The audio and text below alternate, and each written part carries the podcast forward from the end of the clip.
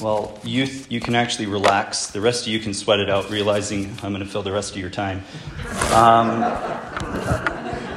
I, have got more than enough to talk about, and we'll actually be cutting some out today. Um, oh, how I love our youth. Gideon, thank you. Um, that's my fault. I, I, usually send reminders during the week, and I did not remind Gideon, and uh, he did not remind himself either, apparently. So here we are. Um, as I was making assignments for speaking, uh, I went back and looked at 2020 and looked and said, okay, who didn't speak during 2020? And that was who I uh, started to ask to speak. Um, and I noticed at the bottom of that list, as I'm alphabetically near the end, there I was. I hadn't spoken 2020. So I'd set a goal for myself when I uh, was set apart in the bishopric that uh, I would try not to ask somebody else to do something that I'm not willing to do myself. So here I am uh, giving a talk today. But to understand the, the reason for my talk, uh, I first need to share a little bit about my father. My father is the second youngest of five siblings. His mother was a lifetime member of the Church of Jesus Christ of Latter day Saints, with an ancestry that goes back three generations in the church to her great grandmother, who crossed the plains with the Willie Handcart Company. My dad's father, on the other hand, was not a member of the Church of Jesus Christ.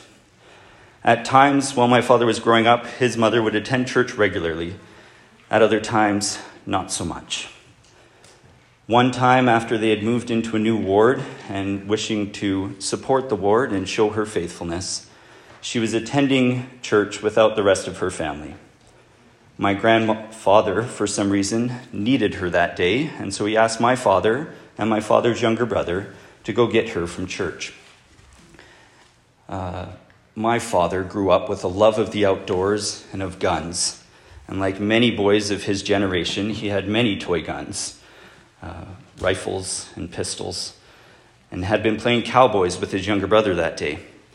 And so, as they set off for the church building, they had many of these guns strapped to their body. But due to their young age and small stature, the rifles especially, were too long for them. Meanwhile, back at the church building, my grandmother was doing her, her best to impress the members of her new ward as they met for their sacrament service on the second story of their church building. Oddly, there started to be a noise coming from the stairwell at the back of the chapel. Thump, thump, thump, thump, thump, thump. Got louder and louder. The speakers stopped speaking Every head in the congregation turned toward the back to figure out what is making that noise. Suddenly, the doors were kicked in, and standing there was my father and his younger brother. It had been their rifles hitting the steps as they walked up that had been making the noise. Then, with their best John Wayne impression, they pulled out their toy pistols, pointed them at the congregation, and said, Where's our mom? my now thoroughly embarrassed grandmother quickly gathered up her children and red faced headed for home. As my father continued to grow up, he had a semi active relationship with the church. In high school, he began to date my mother. She was a full participant in the church and would not accept anything less than a temple marriage. And so my father made sure he was worthy and while she was in grade 12, they got engaged, and a couple weekends after she graduated high school, they were married in the Cardston, Alberta temple. However, my father was not prepared for his experience in the endowment. He looked around at all the people there and thought to himself, What kind of cult did I join? He was not prepared for the rich symbology of the temple. It was so foreign to anything else he had experienced in the church so far. My father is not alone in his experience with the temple. I have spoke with many individuals who, although they find great joy in going to perform baptisms and confirmations for their deceased ancestors, they have no desire to go and perform the endowments for them. They feel confused by it. It can feel very repetitive. At times, it almost feels like a pagan ceremony. While in a meeting in Los Angeles with state presidents to gather funds for the Los Angeles Temple, President David O. McKay shared a story of his niece. His niece had recently been initiated into a sorority and then shortly thereafter had attended the temple for her own, her own endowments. She later met with President McKay and told him that although she had had both experiences, she was much more impressed with her sorority. There was an audible gasp in the audience as President McKay told this story. I'm sure many in the congregation had thought something along the lines of How dare this young lady? What audacity to speak to the prophet of God about the temple in such a manner. But then President McKay paused and then he said, Brothers and sisters, she was disappointed in the temple. And then he carried on Brothers and sisters, I was disappointed in the temple. And then he finished his sentence, and so were you. Then no one gasped. As one attendee later said, he had us. He then asked the question, why were we disappointed with the temple? He then began to give, give some reasons. They were not prepared for the temple. How could they be? They were not worthy enough. They were too quick to respond negatively, critically. They were not yet seasoned spiritually. And then he said, quote, I believe there are few, even temple workers, who comprehend the full meaning and power of the temple endowment. Seen for what it is, it is the step by step ascent into the eternal presence. If our young people could but glimpse it, it would be the most powerful spiritual motivation of their lives. So it is with that backdrop that I wish to speak today about the temple, and more specifically on the endowment. One of the reasons that the endowment can feel foreign to us is because of the immense symbolism in the ceremony. Symbolism is also what makes Isaiah hard to understand. We're kind of spoiled in the church because Mormon often explains everything so well for us. He'll stop the scripture story and insert a, and thus we see, and then he'll explain the scriptural application and how we should apply that in our lives. It is for that reason, I believe, that it is hard for us to understand through symbolism. But our challenge is to learn how to learn through symbolism in the temple. For anybody who has been through the temple themselves, or has been through an open house, or even has seen a picture of one of the sealing rooms in the temples, you may be familiar with some of the elements of that room.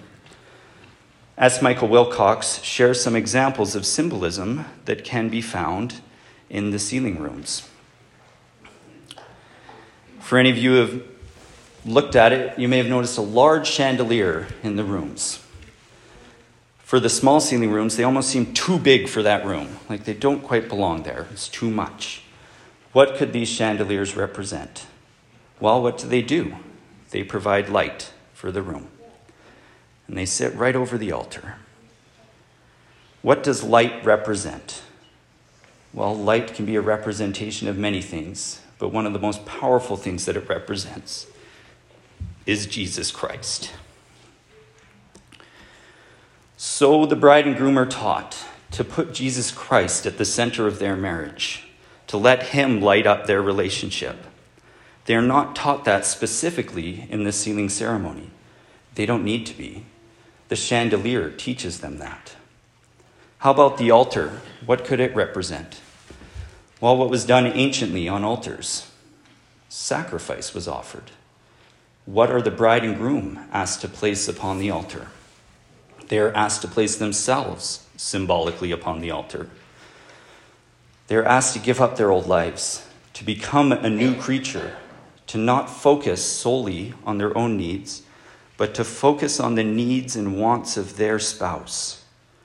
They are not taught that specifically in the sealing ceremony. They don't need to be. The altar teaches them that. Often in sealing rooms, there's two mirrors on opposite walls. What could these mirrors represent? Well, what do we see when we look in a mirror? we see a reflection of ourselves. And if you look at the correct angle at these mirrors on the opposite walls, you'll see a reflection of yourself extending off in both directions for what seems like eternity. Perhaps this could represent and bring to our minds our ancestors and our descendants who are being bound together with the welding link of the sealing power that is in that room. If you, like me, have tried to get just the right angle and bounced around a little bit, trying to get that reflection just right, you may have thought to yourself, man, just seems like I'm always in the way. What a powerful lesson these mirrors are teaching us. That when we focus on ourselves, we get in the way of eternity. Now, let me talk about the ordinance of the endowment the church is being more and more open about what occurs in its temples. For example, you can now watch authorized church videos of temple clothing and temple garments on the church websites. The covenants we enter into are clearly explained. Some of us have the inclination that we should never talk about the endowment outside of the temple. I think that is also what makes us unprepared for the endowment. I don't think that's the correct approach. However, there is still some things that are too sacred to speak of outside of its walls. I hope to do my best today to talk about some of the things that have improved my worship in the temple. For those of you who have received your own endowments, I hope you'll be able to understand and see and hear what I am talking about. For those who have not, I hope you will continue to prepare and study so that you will find yourself well prepared for that experience. We have a few definitions of the endowment given by church leaders. One of the most quoted is by President Brigham Young when he said, Your endowment is to receive all those ordinances in the house of the Lord, which are necessary for you after you have departed this life, to enable you to walk back to the presence of the Father, passing the angels who stand as sentinels, being enabled to give them the key words, the signs, and tokens pertaining to the holy priesthood and gain your eternal exaltation. End quote. It may be useful to define some of the words that President Young speaks about. President Young spoke of tokens received in the temple. The definition of token is to throw together and comes from the Greek word sambolon, which I'm probably pronouncing wrong. And it has very little meaning until you understand its application. It can be a bit confusing. Contracting parties would break a sambolon, a bone or tally stick, into two pieces, then fit them together again later. Each piece would represent its owner. The halves thrown together represent two separated identities merging into one. Simply put, a token is your physical proof of a contract. President Young also referred to signs. One of the words translated as sign in the Old Testament is the Hebrew word outh, O W T H. I'm also probably pronouncing that incorrectly. This is an interesting word because it starts with the first letter of the Hebrew alphabet and ends with the last letter of the Hebrew alphabet. Perhaps this is a representation of Jesus Christ. He is called the first and the last. He is also called Alpha and Omega, the first and last letters of the Greek alphabet. In general terms, a sign may be interpreted as a representation of the Lord, especially of his atonement. An example of a sign would be the cross. It is not only the instrument of the crucifixion, it is also the intersection of a horizontal and a vertical line. The horizontal line representing mankind, and the vertical line representing God. Where these lines intersect is where God meets mankind, and that is possible because of Jesus. A similar sign is made when we raise our right arm to the square as we perform priesthood ordinances, as we create a horizontal and vertical line showing the interaction of God with mankind. During the endowment ceremony, we are taught about the creation and our first parents, Adam and Eve. One of the best ways to be prepared for the temple is to study the creation and the story of Adam and Eve. At the end of the creation, Adam and Eve were placed in the Garden of Eden. This garden was a special place, a holy place, east in Eden. East is a holy direction to the ancient Israelites, and so it was a holy place within a holy place, and in fact was the first temple on earth. It was a place where God could come and meet with mankind.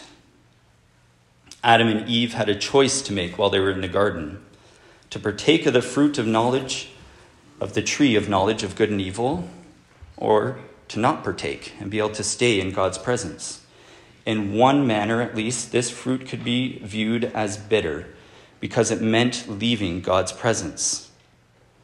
Eve was the first to partake, and then Adam was left with a choice to partake of the bitter fruit or be left a lone man in paradise. This is a shadow of a future decision that would be made some 4,000 years later by another man in a garden when he decided to drink of the bitter cup that he not be left a lone man in paradise. After the fall, Adam and Eve were kicked out of the garden and prevented of partaking of the fruit of the tree of life by cherubim and a flaming sword.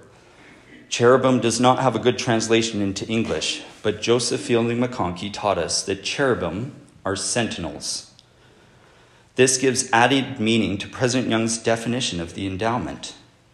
These sentinels, or guardians, protect the way of the tree of life, ensuring only those that are worthy may return and partake. Cherubim were also woven into the veil of the temple in ancient Israel, which guarded the Holy of Holies. The Holy of Holies was symbolic of the presence of God, just as the celestial room is in our temples today. Thus, they guarded the way back to God's presence. They were also found within the Holy of Holies, on the cover of the Ark of the Covenant. This cover was called the mercy seat. It could also be translated as the atonement cover. Thus, in a very real sense, these cherubim guard the presence of God including our access to the atonement, as represented by the atonement cover. Only those who have a covenant relationship with the Savior, as represented by signs and tokens, may return to God's presence for eternity. To help Adam and Eve with this end, God made covenants with them. The Savior, the Savior also clothed them in coats of skins. I spoke in Sunday school about how Joseph Smith, in his journals, would use the word endowment interchangeably with the word enduement. Endowment is a Latin word meaning bestowal of a gift. Endue is the Greek form of the root of the word that we have as endow. Endue means to clothe. I find it no coincidence that the first gift after the fall given to mankind was a gift of clothing. These coats of skins given to Adam and Eve came from animals that needed to be killed in order for the clothing to be made. As there was no death before the fall, these animals were the first deaths on earth. They needed to sacrifice their own lives so that Adam and Eve could be clothed. Both the books of Genesis and Moses teach us that it was the Lord or the Savior who made the coats of skins. Who was better qualified to offer the first sacrifice on earth than the Savior, who would later offer himself as the great and last sacrifice? Who better to teach Adam and Eve about the law of sacrifice and the immense symbolism found in that law? One of the definitions of the Hebrew word that we have translated in the Old Testament as atonement is to cover. These coats of skins represent many things, including a gift of clothing or an endowment of endowment, if you will. They also are a representation of the covering of the atonement. It has the power to cover our metaphorical nakedness. I like the word endowment because one of the central themes of our temple experience is the act of being clothed. Clothing does many things for us it warms us, it protects us. It is literally the thing we keep closest to ourselves. It distinguishes us. It even has the capacity to uplift us. We wouldn't expect to see a king or queen, for example, acting in their royal capacity in jeans and a t shirt. We would expect to see them dressed in majestic robes. The robes of the holy priesthood, with which we are adorned in the temple, do not necessarily make us earthly kings and queens, but on an eternal level, they do exactly that and so much more. I love in the Doctrine and Covenants when we are taught that between his death and burial, or sorry, burial and resurrection, Jesus went to the righteous dead and organized his forces and appointed messengers clothed with power and authority and commissioned them to go forth and carry the light of the gospel to them that were in darkness. Now we get the opportunity to be clothed with power and authority as we perform this precious work for our deceased ancestors in the temple. Names are also a very important part of the endowment. To help us understand more, it may be useful to understand the meaning behind some of these names. We are taught that the premortal name of Adam was Michael. When he came to earth, his name was changed to Adam. Adam is a Hebrew word meaning mankind and is gender, neutral, thus represents both male and female, or all of us, fallen mankind. Michael is also a Hebrew word which means who is like God. These names teach us a story that someone who was like God left God's presence come to earth and become fallen mankind. We are also taught in the scriptures that the postmortal name of Adam is once again Michael. After the atonement of Jesus Christ overcomes the effects of the fall, then once again mankind becomes like God.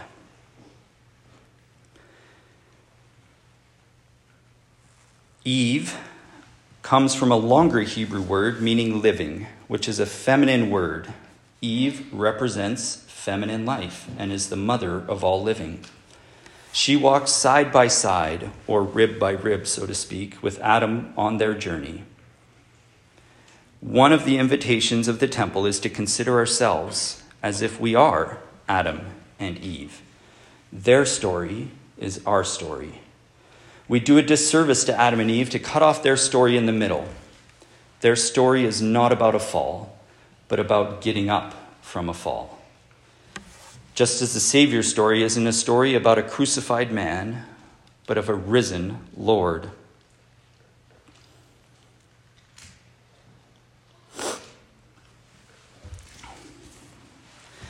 Um, similarly, the lessons taught in the temple are not about sentinels keeping us away from God, but about our covenants and our relationship with the Savior, allowing Him to bridge the gap between us and heaven. As President McKay said, our mortal journey, as taught to us in the temple, is about our ascent back to the eternal presence. The word atonement doesn't come from Latin, Greek, or Hebrew, it comes from Old English. And to understand its meaning, we just need to break down its root words at, one, meant. Or, in other words, to make as one, or to make whole. The book of Abraham refers to the creation as a series of divisions, dividing light from dark, dividing water from land, even dividing man from woman, in a sense. After the fall, these divisions continue with the separation of mankind from God, or spiritual death, and the separation of our spirits from our bodies, or physical death. The atonement of Jesus Christ exists to overcome all of these divisions. In fact, that is also the purpose of religion. Religion is a Latin phrase meaning to bind back or to put back together. This is especially true for the brokenhearted. Religion, at its core, true religion, should help make us one heart and one mind. Our goal, our mission, is to build Zion, and the temple stands at the center of that goal. The endowment is specifically designed to be repetitive. It is designed for us to go back over and over again. We cannot learn it all in one go. There are so many layers, we cannot learn it all in a thousand visits to the temple. The Lord can always teach us more in His holy house. I believe it is designed in such a way so that we will keep going back. That way, the work for all of God's children can be done.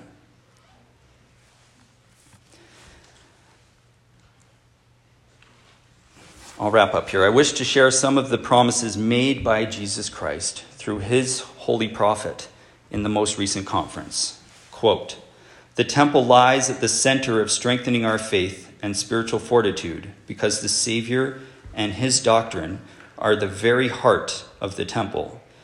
Everything taught in the temple, through instruction and through the Spirit, increases our understanding of Jesus Christ his essential ordinances bind us to him through sacred priesthood covenants. covenants. Then, as we keep our covenants, he endows us with his healing, strengthening power. And oh, how we will need his power in the days ahead. If you do not yet love to attend the temple, go more often, not less.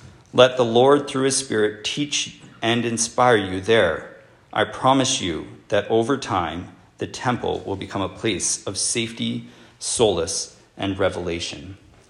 During my prep, end quote, during my preparation for this talk, I was listening to some other talks. And in one of the talks, the speaker told the story of one of, of some of his friends who, as they were preparing to go to the temple, their five year old asked them, Where are you going? To which they responded, We're going to the temple. And then this five year old said, Well, when you get there, say hi to my good friend Jesus.